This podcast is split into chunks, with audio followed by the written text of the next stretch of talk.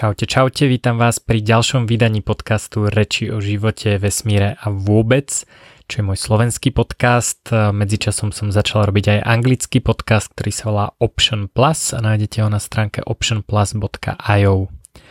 Čo mám ešte nové? Podarilo sa mi vytvoriť niekoľko zaujímavých kurzov, ktoré veľmi súvisia s témou dnešného podcastu. Sú to kurzy o tom, ako zlepšiť svoju slobodu a uh, sú to uh, tri kurzy, ktoré sa týkajú kryptomien a jeden kurz, ktorý sa týka brousenia na internete a odpočúvania. Na túto tému ešte budem robiť aj ďalší podcast. A takže na tému odpočúvania je to podcast alebo sledovania, lepšie povedané, je to podcast o prehliadači Firefox a o tom, ako si ho vytúniť, aby vás na internete sledovalo menej trackerov, aby ste používali šifrovanie všade, kde je to možné, aby jednotlivé stránky alebo reklamné siete, aby vás na jednotlivých stránkach a nesledovali a nekrozreferencovali, to znamená, aby ste boli oddelenie prihlásení vo Facebooku a toto prihlásenie vo Facebooku, aby sa neprenieslo na ďalšie, ďalšie stránky, pretože to je jeden zo spôsobov, ako vás Facebook trackuje. A okrem toho si v tomto kurze ukážeme akým spôsobom môžeme zablokovať reklamy a hlavne teda zablokovať reklamy väčšinou e, rovná sa aj zablokovať tracking pomocou reklam, pretože to, že sa vám zobrazí reklama je len časť príbehu. Druhá časť príbehu je, že nejaké systémy vyhodnocujú že aká reklama sa vám zobrazila a ako na ňu reagujete, či ste na ňu klikli, či vás zaujala a tak ďalej. A potom napríklad e, sa dozvieme, ako zablokovať veľkú časť takých tých otravných e, cookie banerov, e, ktoré vynúcuje Európska únia, že pozor, panika, táto stránka používa cookies, všetky stránky používajú cookies a je to viac menej otravné. Takže to je kurz Firefox pre lepšie súkromie na internete. No a potom mám sadu kurzov o kryptomenách, lebo som si uvedomil, že nie všetci ľudia vedia jednoducho používať kryptomeny. A pre užívateľov, ktorí majú s Bitcoinom nejaké skúsenosti, som urobil kurz o sieti Lightning Network. Lightning Network je sieť, e, ktorá funguje nad Bitcoinom a umožňuje rýchly a lacný a okamžitý prevod Bitcoinov. Takže keď ste niekedy čakali na potvrdenie transakcie v e, klasické, e, pri posielaní Bitcoinov klasicky, to sa volá aj on-chain, ale proste klasickou Bitcoin sieťou, tak viete, že to potvrdenie transakcie môže trvať 10 minút, ale môže trvať aj 2 dní, keď dáte nízky poplatok. No a sieť Lightning Network toto rieši a tam sú tie platby vlastne okamžité, takže ak s ňou nemáte skúsenosti, tak uh, tam uh, prevádzam uh, ľudí tým, ako, ako tieto aplikácie, peňaženky na Lightning sieť používať. No a ďalší kurz, ktorý je aj pre začiatočníkov, ale ide oveľa viac do hĺbky. Je kurz Bitcoin v bežnom živote.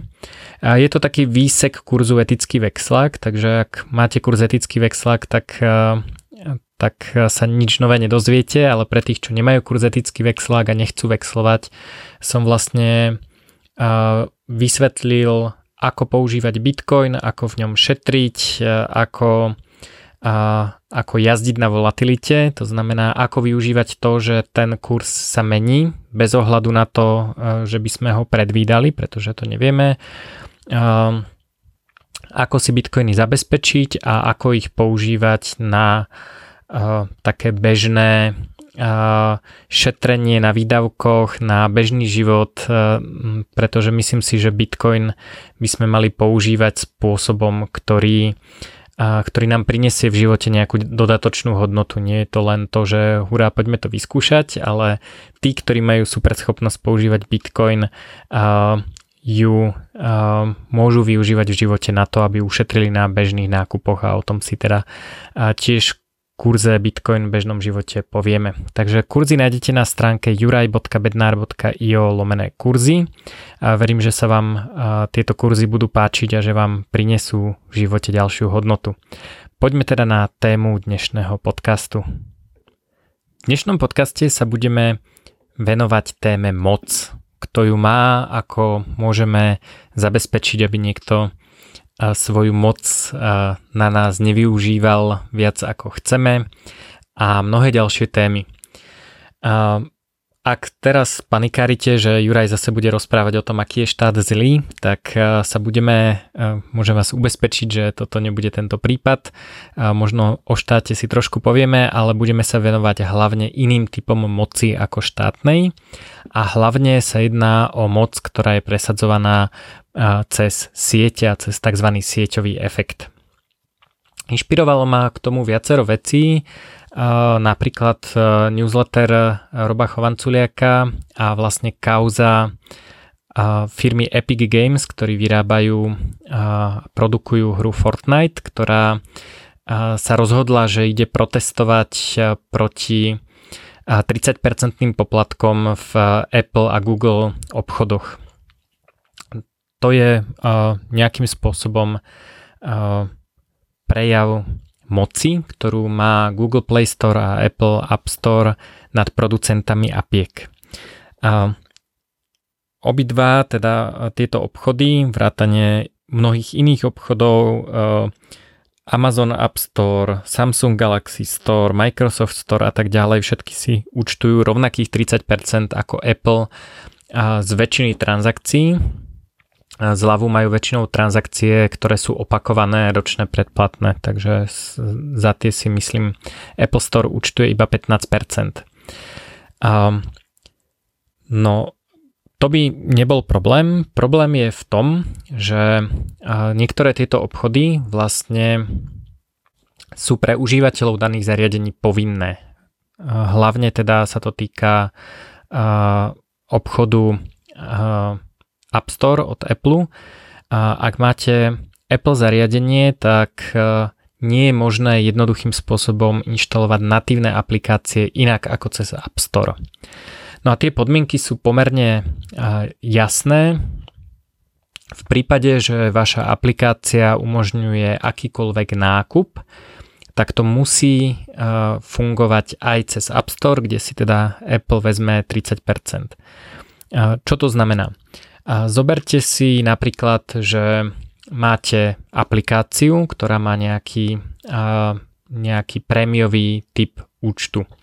Ja napríklad používam aplikáciu Evernote, také bežné aplikácie, ktoré majú nejakú formu predplatného, ale nie je nutne viazanú na to zariadenie. Čiže nehovorím teraz len o tom, že kúpim si aplikáciu samotnú v App Store, ale hovorím aj o tom, že ďalší pekný príklad je napríklad Audible. Audible je služba, ktorá patrí Amazonu a umožňuje predaj audiokníh.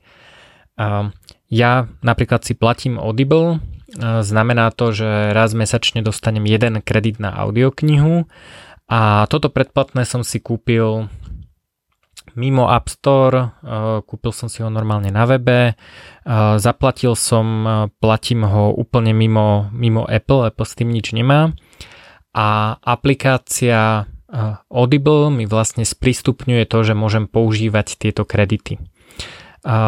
Do nejakého času to fungovalo tak, že na to, aby som si knižku do Audible mohol nahrať, som musel vlastne toto kliknúť cez web, nedalo sa to priamo v Audible aplikácii a dôvod je ten, že Apple vlastne nútil Audible alebo Evernote alebo všetkých, všetky takéto všetky takéto typy platieb robiť priamo cez, cez App Store a cez tzv. in-app purchase alebo cez Apple Pay.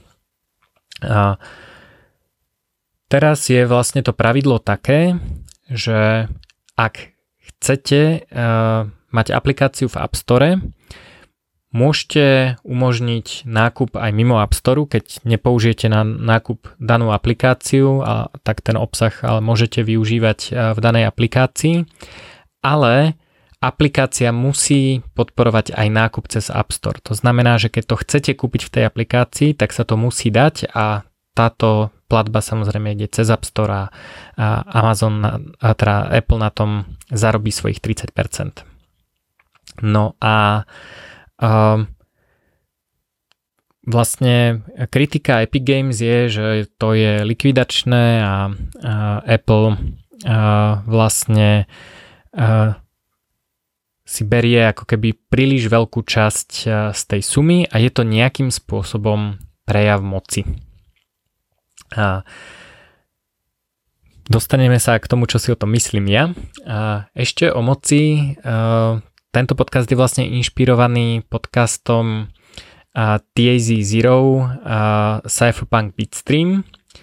A konkrétne epizóde o moci, kde sa bavili o moci z trošku iného pohľadu ale eh, je veľmi zaujímavý, veľmi inšpiratívny, takže ak viete po anglicky, tak Frank Brown a Smuggler majú veľmi zaujímavý eh, pohľad na to, čo je to moc, eh, odkiaľ sa berie a tak ďalej.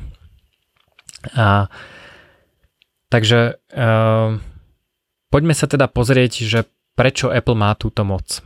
Apple vytvoril nejaký,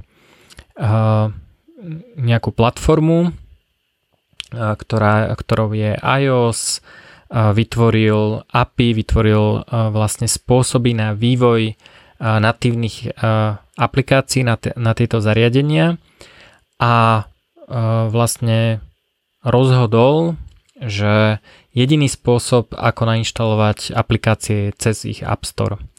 Toto je pomerne unikátne, pretože ostatné obchody a ostatné platformy ako napríklad Android umožňujú a inštaláciu aj iných aplikácií mimo App Store alebo mimo teda Google Play Store alebo uh, Amazoniacký, Google, uh, teda Samsung Galaxy Store, Microsoft Store a tak ďalej. Uh, na Macu si viem nainštalovať aplikáciu mimo App Store, na Androide si viem nainštalovať aplikáciu mimo Google Play obchod, ale Apple je unikátny v tom, že natívne aplikácie je možné inštalovať len cez App Store. Ak teda si ten telefon nevyhekujem a, a nejailbreaknem a tak ďalej, čo už v dnešnej dobe teda neodporúčam. No a je to teda prvá otázka je otázka legitimity že mali by sme v tom Apple zabrániť, alebo je to nejaká nekalá monopolná praktika a tak ďalej. A druhá otázka je, že či je to niečo, čo chceme. To znamená, že či, či proti tomu chceme my niečo robiť osobne, či už ako tvorcovia aplikácií alebo ako ich užívateľia. A a potom si pozrieme, povieme vlastne o nejakých iných podobných typoch moci. Takže prvá otázka je, že či je to legitimné.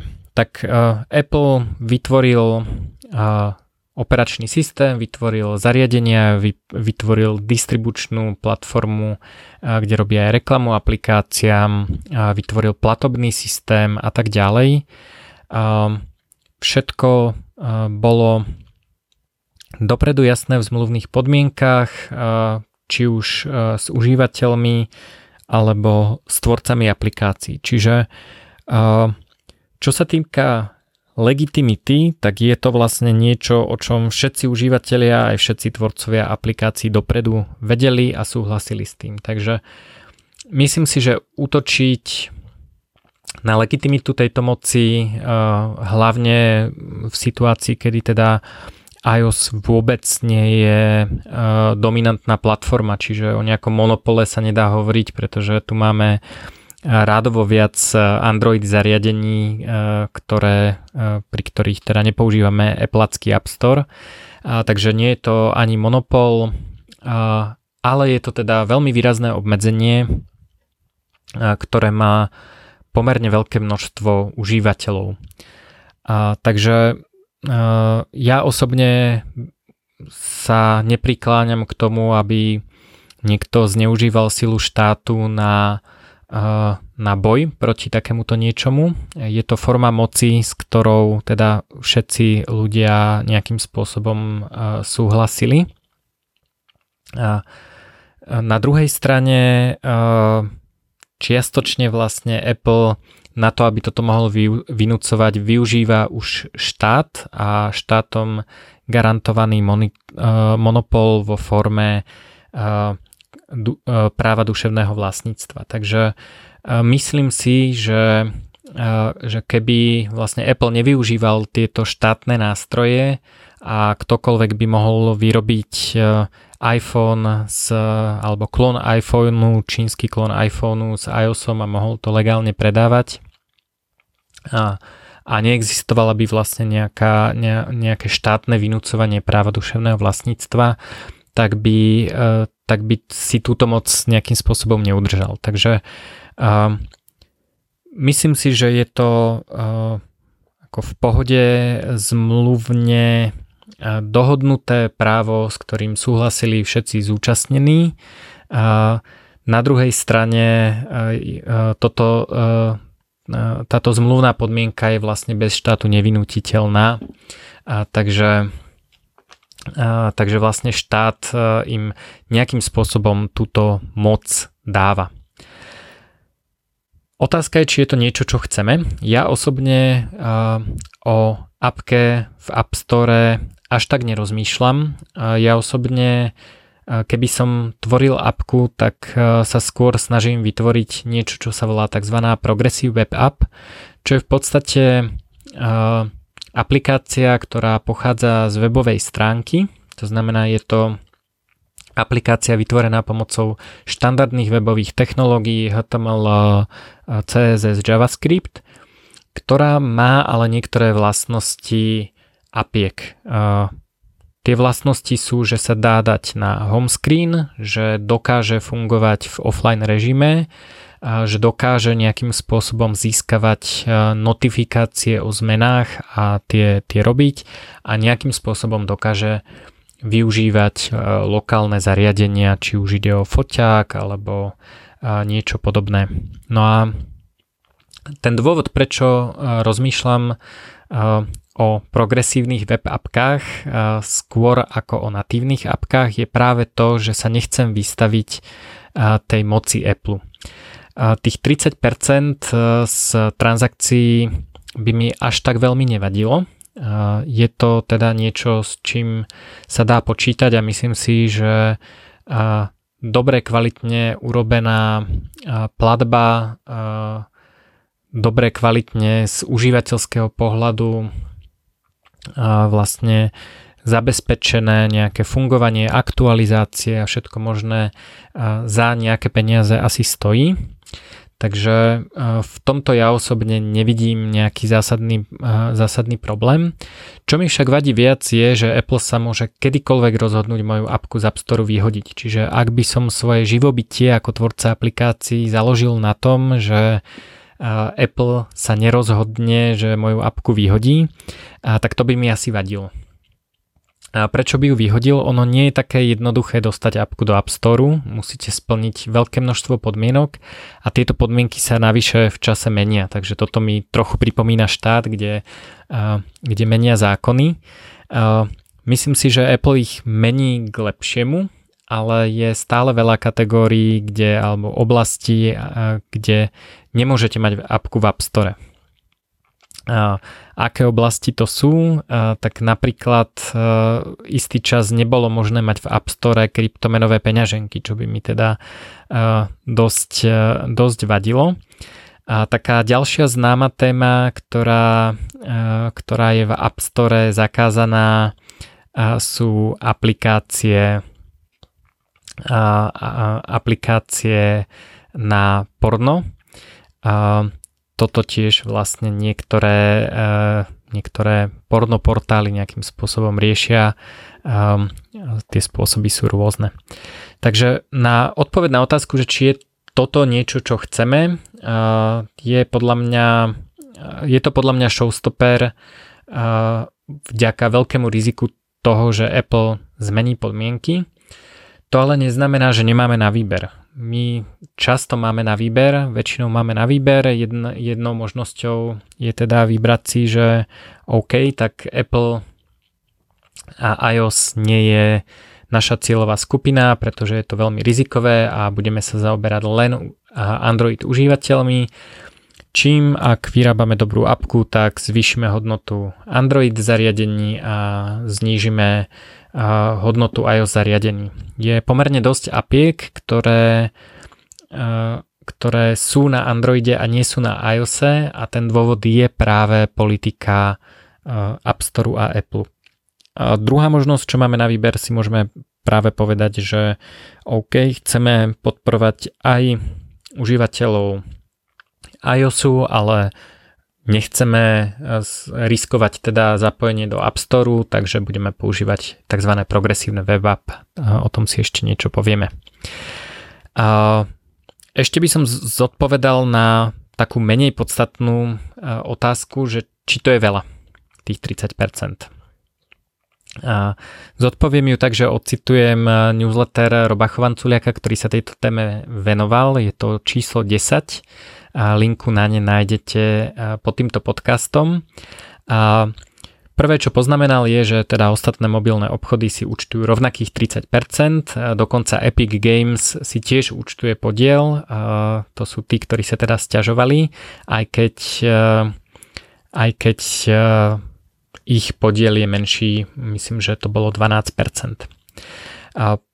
Páčilo sa mi také pekné prirovnanie, ktoré odcitujem od Roba, že ak sa rozhodnete vydať knihu cez vydavateľstvo, dostanete z predanej knihy ako bežný autor niečo medzi 5 až 10 z jej predajnej ceny. Predstavte si, že by takýto autor nabehol do Martinusu, otvoril si tam stánok a začal predávať svoju knihu a nechal si 100% z ceny.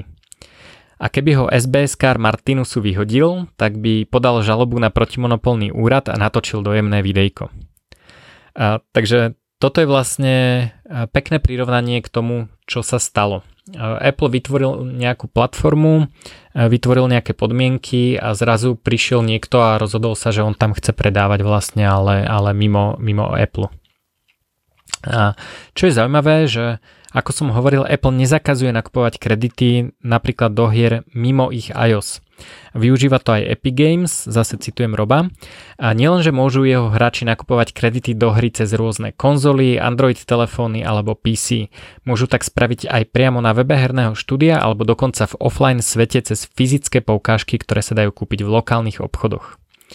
A čiže to, čo robí Apple, nie je, že by nútil uh, Epic Games používať iba, iba ich uh, uh, App Store na predaj, ale uh, ak chce predávať v rámci aplikácie, ktorá je v App Store, tak tá platba musí ísť cez Apple. Uh, takže je to veľa, uh, ťažko povedať, je to skôr štandard. Uh, podobné je to mimochodom aj pri iných uh, platformách, ako napríklad Uber a podobne. Poďme sa ale vrátiť teda k téme moci. A prečo Apple má túto moc? Je, to, je to teda preto, lebo vytvorili nejakú platformu, na ktorej je veľmi veľké množstvo užívateľov. Mimochodom, užívateľia App Store platia priemere za aplikácie oveľa viac ako užívateľia Google, Google obchodu. Čiže aj keď ich je menej, tak, tak míňajú vlastne v tom obchode viacej peňazí. Čiže keď máte iPhone, tak vlastne dominantný hlavný spôsob, ako, ako používate tento, alebo ako hľadáte apky, je, že si otvoríte App Store, tam vidíte reklamy na nejaké nové apky, vidíte, vidíte tam popisy apiek, vidíte tam nové hry, vidíte tam články, ktoré vlastne priamo píše Apple o tom, že uh, ktoré apky sú najlepšie na ktoré rôzne úlohy a tak ďalej. A toto všetko Apple robí preto, aby vám vlastne ukázal najlepšie apky zo svojho App Store, aby ste si ich nainštalovali. Uh, podobný efekt, je to tzv. sieťový efekt alebo moc siete, majú aj iné platformy a využívajú a zneužívajú ho rôznym iným spôsobom. Asi najväčší sieťový efekt majú na internete sociálne siete Facebook a Twitter. Tieto sociálne siete napríklad regulujú, že či zase či môžete písať o porne, či môžete či môžete šíriť niektoré informácie o covide, či už teda ide o pravdivé informácie alebo dezinformácie. Čiže nejakým spôsobom je to platforma, ktorá zase reguluje sieťový, teda reguluje obsah toho, čo, čo sa cez ich platformu môže šíriť. Čo sa týka porna, tak je zaujímavé, že vlastne ak chcete sledovať pornohviezdy na sociálnych sieťach, tak to sa dá iba na Twitteri, na Facebooku takéto profily a takéto stránky nie sú povolené. A, no a my sme vlastne zažili problém s, Facebooku, s, s Facebookom úplne priamy v parálnej polis, keď e, e, sa Facebook rozhodol, že počas ICO boomu, kedy sa svetom šírili rôzne skemy a, rôzne, rôzne všelijaké coiny a všeličo podobné. Tak počas tohto boomu vlastne sa Facebook ten problém rozhodol vyriešiť tak, že úplne zakázal reklamy na kryptomeny. Keď máte na hlavnej stránke vášho webu napísané Bitcoin Coffee a Facebook overuje aj takéto veci, tak my sme vlastne zistili, že môžeme mať uh, aj uh, prednášku na tému ekológia alebo exponenciálne technológie a nemôžeme na ňu spraviť reklamu, pretože máme na stránke slovo Bitcoin. A takže sme zistili vlastne zo dňa na deň, že nemáme až taký dobrý spôsob, akým informovať ľudí o našich akciách sme nejakým spôsobom závislí na tom, že Facebook zmení alebo nezmení pravidlá. On ich potom trošku zľahčil, ale stále to nebolo až také jednoduché. A to nás prinútilo hľadať alternatívy, aj komunikačné, aj platobné. Čo je veľmi zaujímavé, že začali sme trošku viac používať e-mailový newsletter, začali sme nejakým spôsobom e, písať na Twitteri, e, dúfali sme v organický reach, e, vytvorili sme aj Facebookovú skupinu, kde sme informovali o našich, našich aktivitách, ale zase organicky. Čiže keď sa Facebook algoritmus to niekomu rozhodol ukázať, tak mu to ukázal. A keď nie, tak väčšina ľudí to vlastne nevidela. A, a tu je vlastne zaujímavé pochopiť, že nie všetky siete fungujú tak, že niekto má moc nad tým sieťovým efektom alebo až takú veľkú moc. Sieť, ktorá má ešte väčší sieťový efekt, ešte viac užívateľov ako Facebook je e-mail a e-mail je svojím spôsobom distribuovaný, aj keď obrovské množstvo užívateľov používa Gmail od Google tak stále je možné si zal- založiť inú e-mailovú adresu. Ja napríklad používam ProtonMail, pretože je šifrovaný.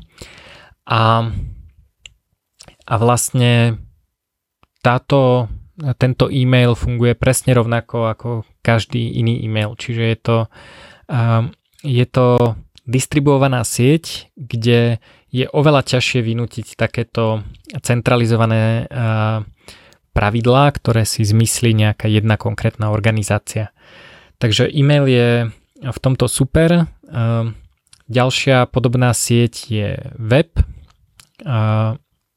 Na webe môžete mať prakticky čokoľvek, aj keď to nejakým spôsobom regulujú štáty, ale ak sa presuniete na tzv. dark web, ehm, napríklad pomocou siete Tor, a tak tam už môžete mať naozaj čokoľvek. Tam už vlastne nie je možné nejakým spôsobom nič e, cenzurovať. Samozrejme Dark Web má oveľa menej užívateľov, oveľa, oveľa menej užívateľov ako klasický web. A podobný problém majú aj platobné siete. A to, ten, na tento problém vlastne naráža viacero, viacero firiem, organizácií. Taký známy príklad je Wikileaks, kde vlastne potom ako Wikileaks začali zverejňovať nejaké americké štátne tajomstvá, tak americká vláda zatlačila na vydavateľov kariet, aby znemožnili príjmať platby kartami, teda pardon, nie na vydavateľov, ale na siete, ktoré prevádzkujú platobné siete kartové, čiže Visa, Mastercard, American Express. A zrazu organizácii Wikileaks prestalo fungovať príjmanie platieb kartami a vlastne okamžite prešli na Bitcoin a Bitcoin, keďže je tzv. permissionless, e, tak e, vlastne toto obmedzenie obišiel, pretože v Bitcoine sa nedá zakázať e, posielanie peňazí na nejakú adresu. A Wikileaks nie je jediná takáto organizácia, ktorá má takýto problém. A veľmi často je to napríklad aj pri producentoch zlegalizovanej marihuany, producentoch aj predajcoch, ktorí majú problém príjmať, príjmať platby bankovými prevodmi a hlavne kartami. Je to rôzne v rôznych amerických štátoch, ale, ale je to zaujímavé, že, že máte štát, kde môžete mať obchod, ktorý predáva legálne marihuanu, má na to všetky pečiatky a tak ďalej.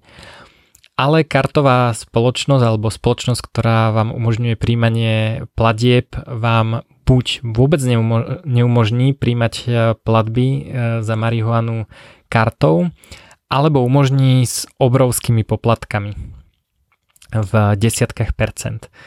A, takže v Amerike, kde vlastne skoro nikto nepoužíva cash, aj keď tam nie sú žiadne formálne obmedzenia ako u nás na výšku hotovostných transakcií, tak aj napriek tomu vlastne niektoré odvetvia musia používať cash. No a potom teda majú problém, že musia s tou hotovosťou nejakým spôsobom narábať, musia si objednávať bezpečnostné firmy na bezpečný prevoz hotovosti do trezora a potom musia hotovosťou vyplácať dodávateľov, pretože to tiež teda nefunguje cez banky a, a tak ďalej. Takže um, aj tie platobné siete majú rôzne takéto obmedzenia.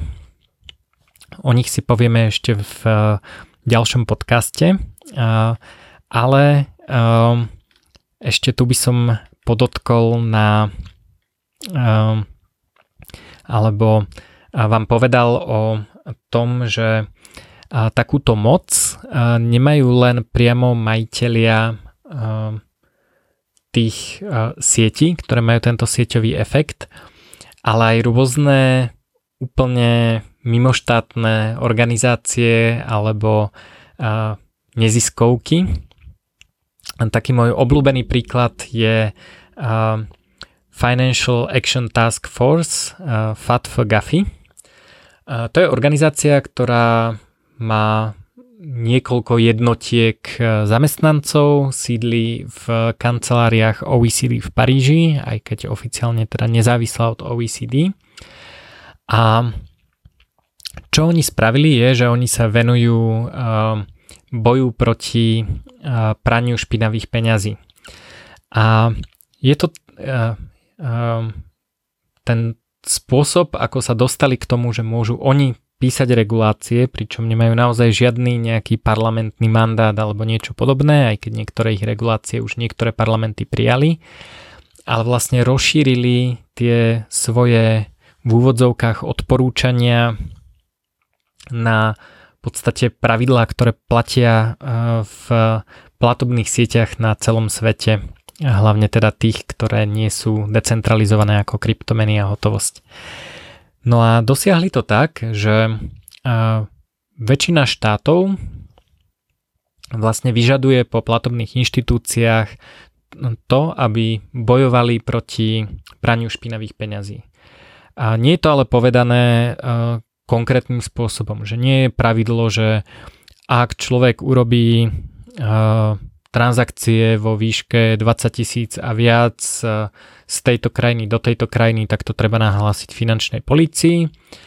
Ale pravidlo väčšinou je, že bojujte proti praniu špinavých peňazí a keď ho odhalíte, a, tak dajte vedieť finančnej policii, alebo keď máte podozrenie, tak dajte vedieť finančnej policii a ak ho neodhalíte, tak máte problém, pretože je evidentné, že proti tomu nebojujete. Čiže ako je to z toho pohľadu štátu, aspoň takto to začalo, to bola regulácia, že, že bojujte proti zlu nejak. A keď nebudete, tak pozor, pozor, banková licencia je, je problém.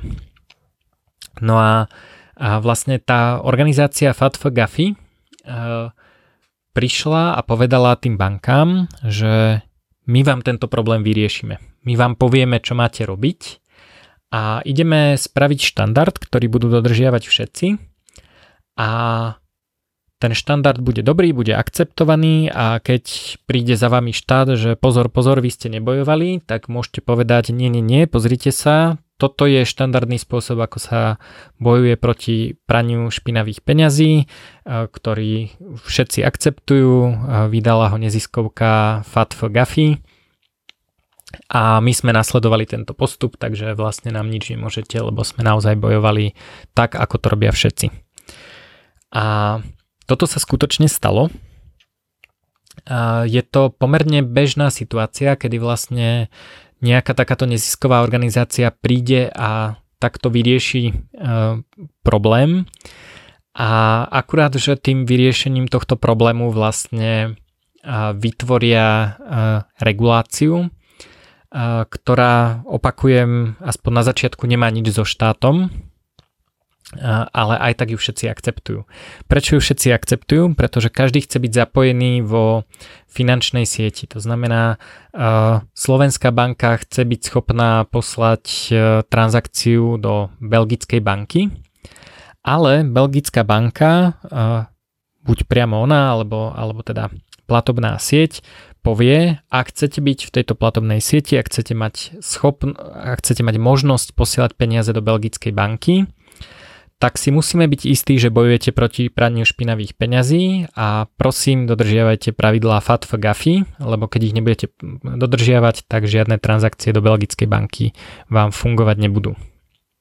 Čiže nemôže vlastne vzniknúť to, že nejaká banka si povie, že ja chcem mať konkurenčnú výhodu, ja budem používať iné pravidlá na pranie proti, na, na boj proti praniu špinavých peňazí. Nemôže to urobiť, pretože banka, ktorá nevie robiť transakcie, je v podstate nepoužiteľná. Hej, môžete si vložiť peniaze v hotovosti do trezora, na to nepotrebujete banku, ale vlastne banku prevažne používame na platobný styk, teda čo sa týka vkladov, samozrejme ešte banky poskytujú aj úvery. Čiže chceme, aby nám chodili peniaze od našich zákazníkov, aby sme mohli platiť faktúry a aby fungoval vlastne platobný styk. Takže takto sa stalo, že prakticky všetky banky na celom svete sa riadia v podstate zákonmi, aj keď sú to teda pravidlá odporúčania, ktoré vytvorila nejaká skupina nejakých deviatich náhodných nevolených ľudí v Paríži, neviem koľko ich presne bolo, ale, ale takéto nejaké množstvo. A,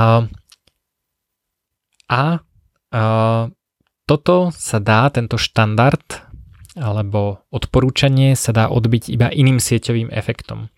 Že keď je týmto odporúčaním už nejaká sieť, napríklad SEPA alebo SWIFT, nakazená, tak už sa jej nedá zbaviť. To je ako vírus, ktorý proste nakazí e, komplet celú sieť a odbiť e, alebo ignorovať toto pravidlo sa dá použi- iba používaním inej siete. Čiže v tomto prípade sú to napríklad kryptomeny alebo hotovosť, čo používajú úspešne e, firmy, ktoré práve predávajú tú legálnu marihuanu. Čiže takto nejako funguje tá sieťová moc. spomínal som inak organizáciu OECD, ktorá teda sídli v rovnakej budove ako FATF Gafi. A táto organizácia napríklad presadila tzv. Common Reporting Standard, čo je uh, spôsob uh, nahlasovania zostatkov na účte. Čiže uh, keď máte nejaký zostatok na účte, tak na konci roka uh, vaša banka uh, pošle túto informáciu do vášho daňového úradu krajiny, v ktorej máte daňovú rezidenciu. Čiže bankové tajomstvo vlastne už neexistuje posledných pár rokov a toto vzniklo vlastne tiež e, vyhekovaním sieťového efektu pomocou organizácie OECD a im sa to podarilo vlastne presadiť vo, v takmer všetkých krajinách, vrátane tých, ktorí nie sú, ktoré nie sú členom OECD, a so špeciálnou výnimkou USA, ktorí majú zase iný reportovací štandard, ktorý sa volá FATKA. Takže toto je veľmi, veľmi zaujímavý spôsob, ktorým funguje vlastne šírenie tej, tej moci. A otázka je, že akým spôsobom môžeme eh, sa proti takémuto niečomu brániť. V prvom rade eh, myslím si, že aj boj o zníženie moci niekoho iného je boj o moc, čiže je to power struggle. Ak chcem viac moci, preto lebo chcem byť slobodný, tak eh, je to v zásade zapojenie sa do toho boja o moc a je to iný prístup, ako vystúpiť z tej siete, tzv. opt-out. Čiže uh, podľa mňa uh, aj tzv. libertariánske strany, napríklad v Čechách existuje strana Svobodní, uh, tak oni uh, vlastne sa tiež snažia získať nejaké, nejaké regulačné teritorium, snažia sa získať moc nad fyzickým teritorium Česká republika akurát slubujú, že túto moc využijú na zvýšenie slobody. A ja si myslím, že lepší prístup ako podpora takýchto strán, aj keď mnohí teda hovoria, že to je v podstate sebaobrana, je práve vystúpenie z tých sietí, ten opt-out. Čiže myslím si, že volenie je dosť neefektívny boj o moc. Čiže dve veci. Keď človek volí, tak je to veľmi neefektívne, pretože pravdepodobnosť, že môj hlas zmení jediné kreslo v parlamente je v podstate nulová. Veľmi, veľmi, veľmi blízka k nule. A samozrejme ľudia hovoria, že keby si toto povedalo veľa ľudí, to je pravda, ale čisto keď sa pozerám na to, že aká je šanca, že to, že ja pôjdem voliť, zmení jediné kreslo v parlamente, tak je to prakticky nula. Čiže volenie je dosť neefektívny boj o moc a je to teda boj o moc. To znamená, ja verím, že viem rozhodnúť, že keď iný človek bude mať moc, alebo keď môj vyvolený politik bude mať moc, tak to bude pre mňa lepšie. A nevolenie je vlastne opačný prístup. Nevolenie, keď človek nevolí a zároveň chce zlepšiť nejaké svoje podmienky, tak sleduje, ako vystúpiť z tých mocenských sietí. Je to to isté, ako namiesto Facebooku na informovanie ľudí o akciách používať e-mail. Je to to isté, ako namiesto SEPA prevodu používať Bitcoin a je to presne to isté, ako namiesto App Store používať Progressive Web Apps. Je to to isté ako namiesto inflačného eura na sporenie používať napríklad zlato alebo bitcoin. A na to, aby som toto urobil, nemusím vlastne bojovať, nemusím hovoriť, že moje riešenie, ktoré, ktoré si zvolím ja, napríklad zlato, je lepšie a malo by byť dominantné a mali by ho používať všetci. A to je úplne irrelevantné. Pre mňa je dôležité to, že som našiel spôsob, ako sa ochrániť proti, proti tej a, moci tlačiť peniaze a nie je to tak, že som ako nejakým lobovaním a volením dosiahol to, že napríklad šéfom Európskej centrálnej banky sa stane niekto, kto rozhodne, že nie je dobré tlačiť veľa peňazí. Je to ako pomerne ťažko uchopiteľný rozdiel, ale, ale je to veľmi zásadný rozdiel. A dôvod, prečo ja nevolím, je ten, že pre mňa je dôležitejšie hľadať tie spôsoby toho opt-outu, ako vyhrať boj o moc. Mimochodom, podobne je to aj so sledovaním e, politiky a to robia veľmi často aj libertariáni, ktorých mám mimochodom veľmi rád. Tiež sa považujem za libertariána, ale teraz libertariáni, o ktorých hovorím, robia to, že postujú, že a zase nový zlý zákon a politici to zase zbabrali a zase e, niečo chceli dosiahnuť a dosiahli niečo iné a e, tento politik povedal toto a urobil niečo iné a tak ďalej. A to poukazovanie na to, akí sú politici neschopní, je síce sranda, je to, je to fajn. Ja si občas tiež rád robím srandu z neschopných politikov, ale to, k čomu vlastne takéto rozmýšľanie navádza, je, že, že ako keby stále na pozadí je, že tým pádom, keď sú tam títo neschopní politici, tak môžu existovať politici, ktorí sú lepší. Že možno napríklad aj tí libertariáni, ktorí to kritizujú, keby oni boli pri moci, a, tak, tak by to bolo lepšie. A sledovanie politiky je tiež veľmi neefektívny boj o moc. To znamená, neefektívny je, že uh, áno, uh, takýto post dostane uh, stovky, možno tisícky lajčíkov na Facebooku alebo retweetov na Twitteri. Uh, všetci si potlapkajú, ako majú pravdu, ale v zásade sa nič nezmení. A je to boj o moc, minimálne v zmysle toho, toho myšlienkového poukazovania na to, že táto moc je zlá a možno existuje nejaká lepšia moc. Um, myslím si, že venovať energiu tomu opt-outu z týchto mocenských sietí a vlastne prísť na to, ako obísť nutnosť zapojenia sa do týchto pravidiel je oveľa lepšia. Je to oveľa lepší prístup. Uh, Špeciálnou úlohou v tomto zohrávajú tzv. permissionless siete. To sú siete, kde nepotrebujete žiadne povolenie na to, aby ste sa do tejto siete mohli zapojiť. Je to, ako hovorí Robo Chovanculiak, pokrok bez povolenia. A, takýmito sieťami sú, ako som už hovoril, Bitcoin, normálny web, do istej miery e-mail, aj keď e-mail e-mailový server rozhoduje, že či označí váš e-mail za spam alebo ho, alebo ho príjme, ale, ale väčšina ľudí si minimálne môže vybrať, aký mailový server používa a vie si pridať odosielateľa do nejakého zoznamu nespemerov.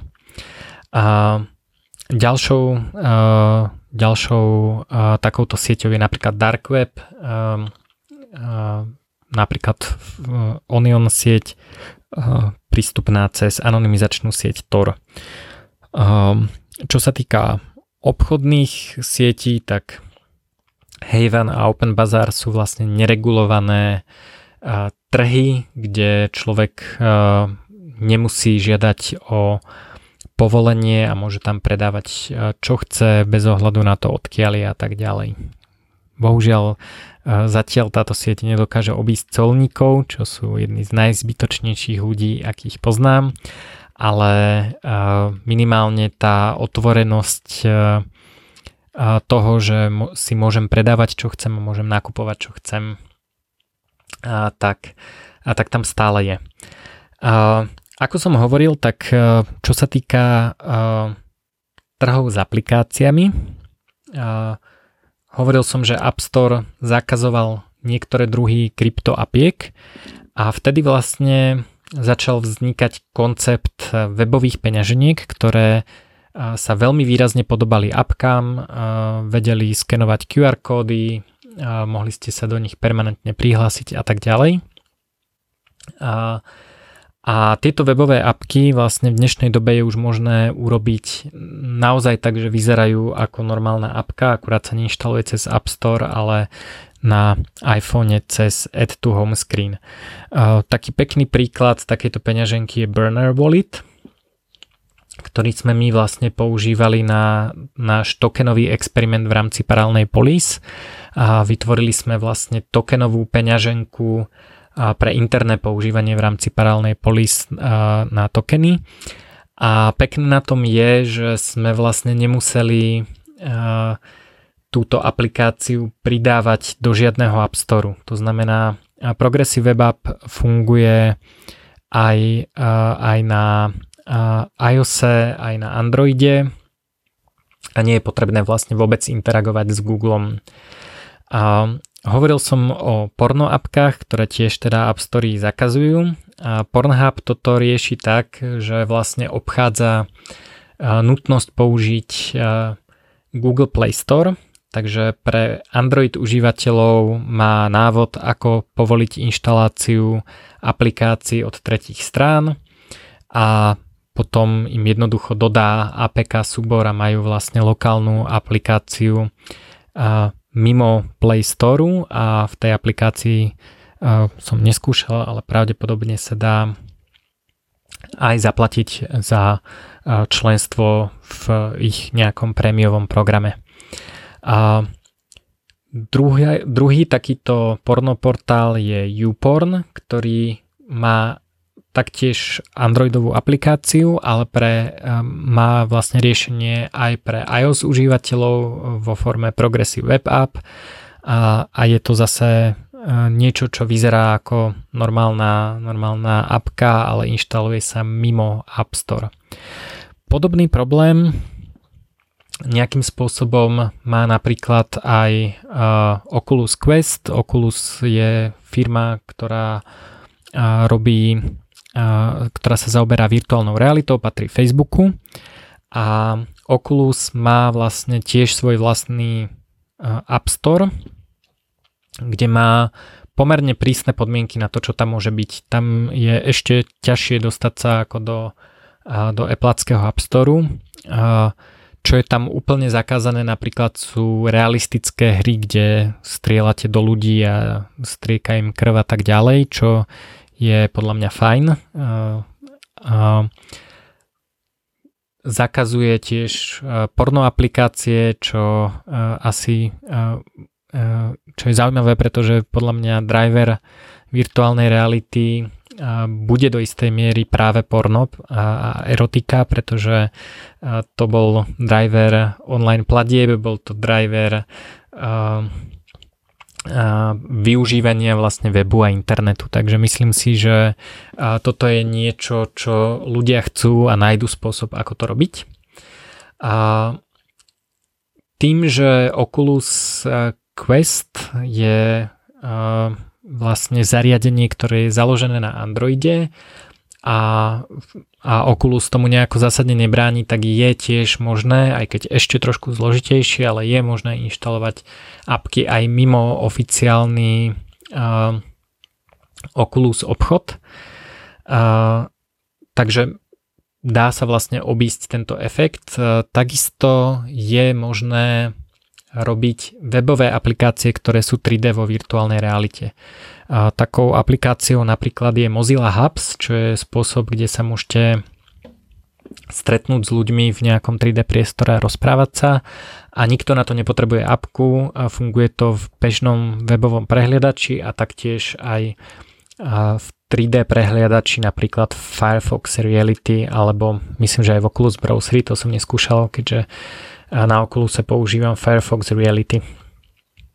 Ale táto apka teda funguje aj normálne na notebooku, na mobile a tak ďalej. Takže aj tu je možnosť e, nejakým spôsobom obísť a, a tie obmedzenia toho, toho App Store. A, hovoril som, že teda e, je asi dobré, že v Oculus Store nie sú ako krvavé prestrelky, ktoré sú veľmi realistické a ľudia tam strieľajú do živých ľudí. A, alebo teda do živo vyzerajúcich ľudí. A, je to podľa mňa fajn, myslím si, že takéto hry a, sú naozaj drsné a asi by zvýšili množstvo násilia vo svete. A, čiže ja nehovorím, že všetky tieto pravidlá, o ktorých tu rozprávam, sú zlé. Len hovorím o tom, že existujú organizácie, ktoré vedia nejakým spôsobom vynútiť dodatočné pravidlá. Apple tento sieťový efekt využíva ešte iným spôsobom. Je to relatívne nedávna inovácia, kedy Apple priniesol tzv. single sign-on, to znamená prihlásenie sa, možnosť prihlásiť sa Apple účtom do rôznych služieb. A takisto ako sa môžete do mm, mnohých služieb, e, obchodov a tak ďalej prihlásiť pomocou Facebooku a Google. A to sú tie tlačítka prihlásiť sa pomocou Facebooku a Google. A kedy si nepotrebujete ako keby vytvárať účet a heslo priamo v tom e-shope, ale vlastne pomocou prepojenia s Facebookom máte možnosť sa prihlásiť tak Apple vlastne spustil takúto službu. Mne sa tá služba do veľkej miery páči, pretože je oveľa viac privacy friendly, napríklad neodovzdávajú vašu e-mailovú adresu, ale spravia niečo podobné ako služba Firefox Relay, to znamená, keď nechcete odovzdať svoju e-mailovú adresu, tak oni vytvoria dočasnú e-mailovú adresu, ktorá z ktorej sa vlastne e-maily budú preposielať na vašu adresu. To znamená, že ten prevádzkovateľ tej služby, kde sa prihlásite pomocou vášho Apple účtu, vám vie poslať e-mail, ale dokým to nezrušíte a vašu skutočnú e-mailovú adresu nevie. Takže viete veľmi ľahko vystopovať, že odkiaľ vám chodí spam a viete zrušiť toto presmerovanie alebo keď prestanete používať, rozhodnete sa, že v tom s týmto e-shopom už nechcete interagovať, tak môžete vlastne povedať Apple, že chcete zrušiť toto prepojenie a už vám nebudú chodiť od nich ani e-maily a vašu skutočnú e-mailovú adresu nepoznajú. No prečo o tom hovorím? vlastne v, tých, v týchto sieťových efektoch je, že Apple vytvoril pravidlo, vďaka ktorému ak aplikácia umožňuje prihlásenie pomocou Facebooku, Google alebo nejakej single sign-on služby, tak musí podporovať prihlásenie pomocou Apple. Inak e, nemôžu byť v App Store. Hej, čiže postupne vlastne všetky apky prechádzajú na to, že môžete sa stále prihlásiť aj cez Facebook, ak už máte účet, tak, e, tak vám to stále umožní ale ak ste nový užívateľ a chcete používať Sign in with Apple, tak e, tvorcovia tých aplikácií toto musia umožniť. Takže oni vlastne, e, neviem či povedať zneužili, e, využili sieťový efekt. Čiže rozširujú svoju službu cez svoj sieťový efekt. Či, a je to zaujímavé, pretože Sign in with Apple teda je podľa mňa kvalitatívne lepší ako Facebook, kvalitatívne lepší ako prihlásenie cez Google, ale vlastne to šírenie a to, že prečo to, prečo to aplikácie podporujú je v zásade vďaka tomu, že ich k tomu Apple núti, ak chcú mať appku v App Store. Takže a tu je teda zaujímavá otázka, že v čom ešte bude Apple nútiť producentov apiek a či nie je príliš rizikové robiť apku, ktorá bude v App Store a neskúsiť e, svoj biznis model robiť nejakým trošku iným spôsobom. A ešte teda, že prečo je to podľa mňa viacej privacy friendly. Bavili sme sa o tom viacej e, s Wilderom v jeho relácii Wilderové apky, e, na, ktorý, na ktorú nájdete tiež linku pod týmto podcastom ale teda Apple sa primárne neživí predajom reklamy a marketingom, takže oni si vlastne môžu dovoliť e, menej sledovať svojich užívateľov a menej ich stopovať. Vlastne často ako jedni z prvých zavádzajú šifrovanie a tak ďalej, aby, pretože pre nich nie sú až tak úplne hodnotné tieto dáta o spotrebiteľskom správaní, pretože oni chcú predávať iPhony, chcú svojich 30% zo svojich apiek a, a neživia sa tým, že by vám ukazovali nejakú reklamu alebo niečo podobné. A Google Play Store k nemu sa ešte vrátim, lebo sme tu kritizovali App Store. Google Play Store má podobné praktiky. To znamená, tiež si berie nejaký podiel, tiež má nejaké pravidlá, aké aplikácie môžu byť v Play Store a tak ďalej. A mimochodom to filtrovanie aplikácií vo všetkých tých storoch je veľmi užitočné, pretože sa nemusíte báť, že tam budú nejaké vírusy alebo niečo podobné. A čo je ale rozdiel je, že Android umožňuje inštalovať aj aplikácie mimo Play Store. Musíte to povoliť, vyskočí vám okienko, že pozor, toto je veľmi nebezpečné, môžete si na, nainštalovať vírus, čo je pravda, čiže musíte si dávať pozor. A keďže Android je open source, tak nejakí vendory, ktorí vlastne nevyužívajú priamo uh, uh, Google licenciu Androidu, ale, ale vlastne robia si úplne svoje vlastné buildy, a, tak môžu mať úplne svoj vlastný store, store. To napríklad robí aj spomínaný Oculus. A Android je open source, čiže nielen, že si môžete inštalovať aplikácie mimo Play Store, ale existujú aj alternatívne obchody, ktoré môžete na Androide používať. Takým veľmi známym na open sourceové apky je F-Droid. F-Droid je vlastne obchod kde sú iné apky, ktoré nie sú, a nie sú v Play Store, alebo teda sú tam niektoré aj tie isté apky, ale môžete si ich nainštalovať bez toho, aby ste Google dali vedieť, akú apku ste si nainštalovali. Takže tu vidíme, že regulácie nevytvára iba štát. A čo som chcel povedať je, že veľmi dôležité pri tom, ktoré takéto regulácie na vás platia je sieťový efekt.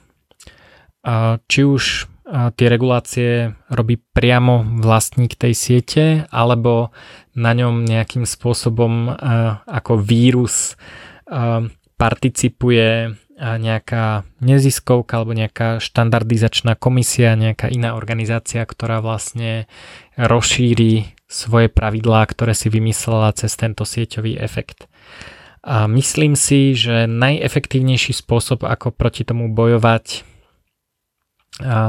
nie je boj o moc, nie je to e, bojkotovanie a protimonopolné úrady a, a PR a prosiť Apple alebo nútiť Apple alebo e, prosiť Facebook alebo nútiť Facebook, aby niečo konkrétne urobil, ale okamžite uh, použiteľný spôsob je opt-out z tej siete, ktorej pravidlá vám nevyhovujú. Na záver by som chcel povedať o mojom novom projekte, ktorý sa presne tohto týka a, je to mapa slobody. Nájdete ju na stránke optionplus.io, teda optionplus.io lomené map a táto mapa je v angličtine a snažím sa vlastne od poslucháčov mojich podcastov, či už slovenských alebo anglických, zozbierať informácie o tom, v akých oblastiach a akým spôsobom je obmedzovaná ich sloboda. A Paralelnej polis aj vo svojej práci, vo svojich knihách a tak ďalej sa snažím zvýšiť slobodu, ktorú ja definujem ako opcionalitu, ale celkovo ma zaujíma, ako môžem pomôcť ľuďom, ktorí chcú viac slobody, získať viac slobody. A na to, aby som to mohol urobiť, potrebujem vedieť od vás, že kde sa cítite, že vaša sloboda je nejakým spôsobom obmedzovaná. A vďaka tomu môžem robiť kurzy, ako, ako som hovoril, um, o uh, internete, o súkromí na, na internete, ten Firefox kurz, o ochrane pred finančnou cenzúrou, pred infláciou, čomu sa teda venujem z pohľadu platobnej siete, a v kurze Lightning Network a z pohľadu šetrenia, sporenia, využívania volatility a ochrany pred infláciou v kurze Bitcoin v bežnom živote. Tieto kurzy nájdete na juraj.bednar.io lomené kurzy. Takže budem rád, keď sa zúčastníte niektorého môjho kurzu a že vám to prinesie, keď vám to prinesie viac slobody. A budem rád, ak vyplníte moju mapu slobody. Je to jednoduchý dotazník, ktorý je úplne anonymný. A, dokonca tam ani nie je položka na to, aby ste mi dali svoju e-mailovú adresu. A keď ho vyplníte, tak ja na základe týchto informácií budem tvoriť obsah tak, aby ste mali viac slobody práve v tých oblastiach, kde vám chýba. Takže vám veľmi pekne ďakujem za pozornosť a teším sa na najbližšie stretnutie. Žite dlho a slobodne.